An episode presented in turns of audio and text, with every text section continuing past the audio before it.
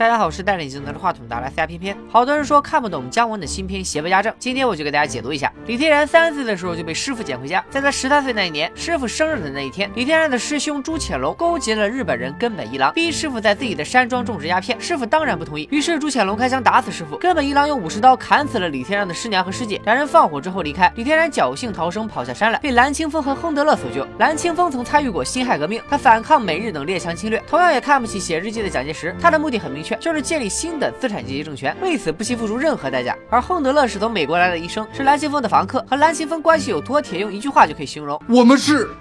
异父异母的亲兄弟呀。蓝清风救下了逃出火海的李天然。后来朱潜龙放出消息，说是李天然玷污师姐后杀了师傅全家。蓝清风自然知道李天然是清白的，且此子身怀灭门大恨，又和日本人有仇，是个可以利用的角色。于是他把李天然送去美国训练成杀手，开始布局一盘长达十五年的大棋。但是他并没有直接和李天然接触，而是让亨德勒收养李天然，这样就算计划暴露，也可以把锅推到美国人身上。那蓝清风的计划到底是什么呢？时间来到十五年后的一九三七年，蓝清风暗中把李天然召回北平。此时根本一郎成为日本特务头子，他代表的是日本人势力。朱潜龙已经当上了北平警察。局的副局长，他代表的是国民党势力，而国民党的背后则有美国人支持。但是在蓝清风这个高人的指点下，朱潜龙标榜自己是朱元璋的后代，妄图反清复明、复辟帝制，自己当皇帝。所以说，朱潜龙的目的也很明确，就是利用国民党、日本人以及蓝清风等各方势力，实现自己的皇帝梦。但是朱潜龙还有一个心腹大患，那就是李天然。好多人会问，朱潜龙是怎么知道李天然没死的？电影确实没有交代。其实很简单，既然杀人现场最后只剩下师傅、师娘、师姐三具尸体，那朱潜龙自然就知道了师弟李天然尚在人世，所以他才顺势把杀人放火的锅甩给李天然。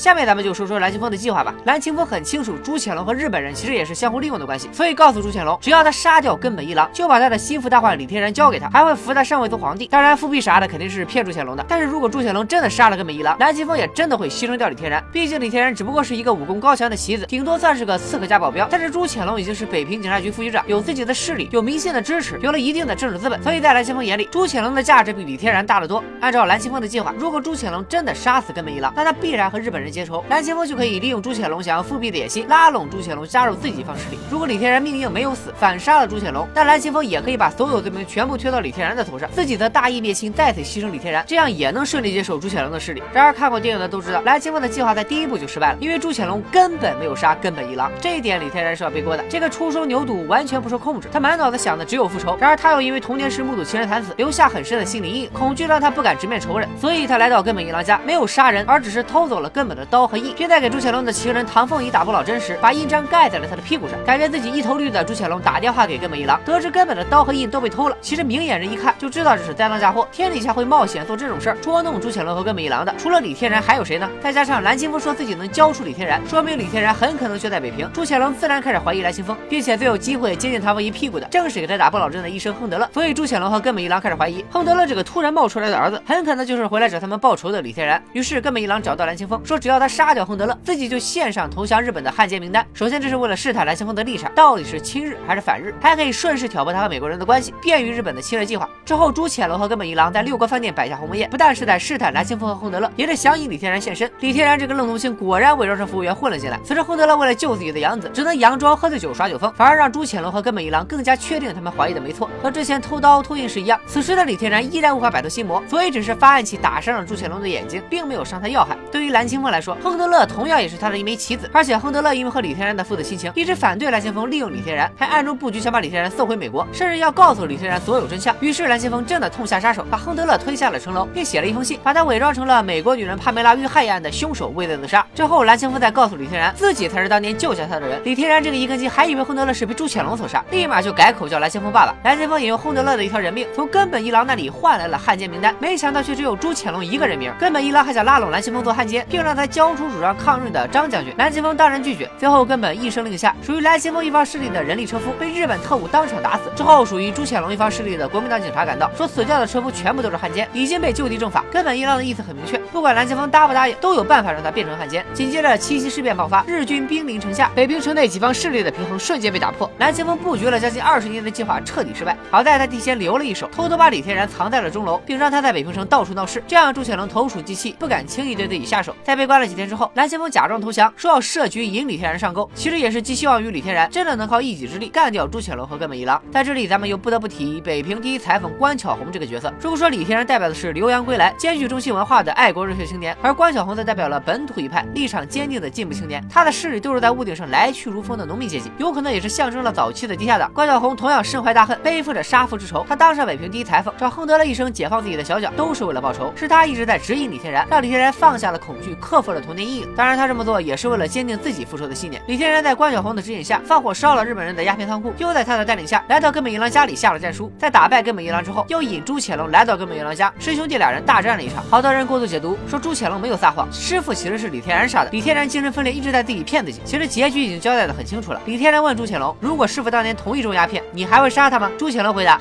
那我当然不杀了。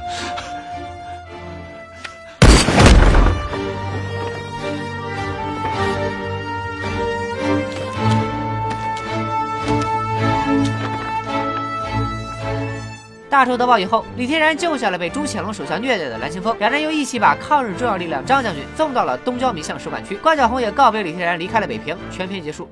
接下来我再说说电影中出现的细节和彩蛋。开篇根本一郎说他的刀叫村正，村正是日本名刀，有妖刀村正之称。上次交给李天然的那句暗号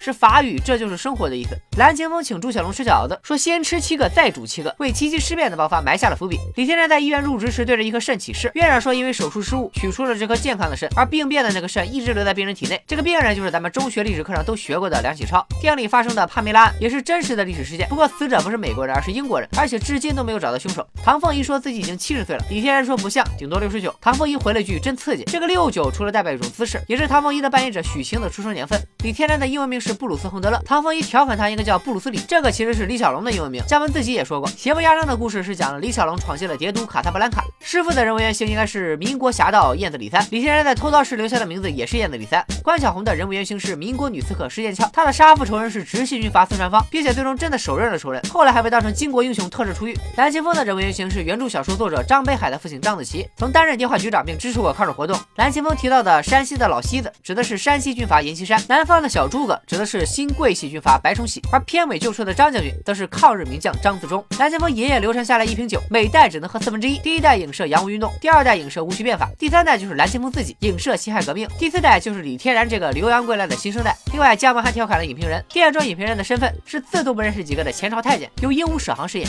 片中姜文也致敬了自己之前的作品，比如男主登上屋顶，关小红涂的黑脸，都致敬了《阳光灿烂的日子》里的马小军。朱元璋的画像像极了《让子弹飞》里张麻子的画像。另外，我还在网上看到过一个很独特的观点，说蓝青峰其实隐喻着苏联，就像蓝青峰隐喻幕后暗中操盘一样，苏联也一直影响着国内的格局。比如蓝青峰布局二十年，一九三七年的二十年前刚好是苏共诞生的一九一七年，蓝青峰有十二处宅子。苏联早期不算波罗的海三国，刚好有十二个加盟国。蓝青峰有两个儿子，一个死在广州，一个死在上海，刚好国民党一大在广州召开，我党一大在上海召开，都有苏联人出席。当然，影片中蓝青峰在美国也有势力，似乎与这种观点相矛盾。但我还是顺着这个思路想了一下，如果李天然代表中国，片中李天然一共认了三个爸爸，分别是师傅亨德勒和蓝青峰，是不是刚好也隐喻了清政府、美国支持的国民党和被苏维埃影响的早期共产主义这三个阶段？直到蓝青峰对李天然说了那句“我不是你爸爸了，你该找个自个儿的儿子了”，隐喻后来中国共产党在伟大领袖毛主席的带领下，走出了一条和苏联不同的道路，最终实现了全中国的解放。好吧，这也可能是我解读过度了，但这不正是电影的魅力吗？以上就是邪不压正的故事梳理和彩蛋集锦。由于本片大量的留白和荒诞的风格，以及姜文导演过于放飞自我，个人风格太过突出，导致本片的评价有些两极分化。偏偏感觉这不能算一部伟大的优秀之作，但也绝不算一部烂片，甚至是一部值得二刷三刷的很有味道的片子。好了，想看更多电影推荐，想看懂更多这些没看懂的电影，不妨关注一下我的账号小片片说大片。咱们下期见，拜了个拜。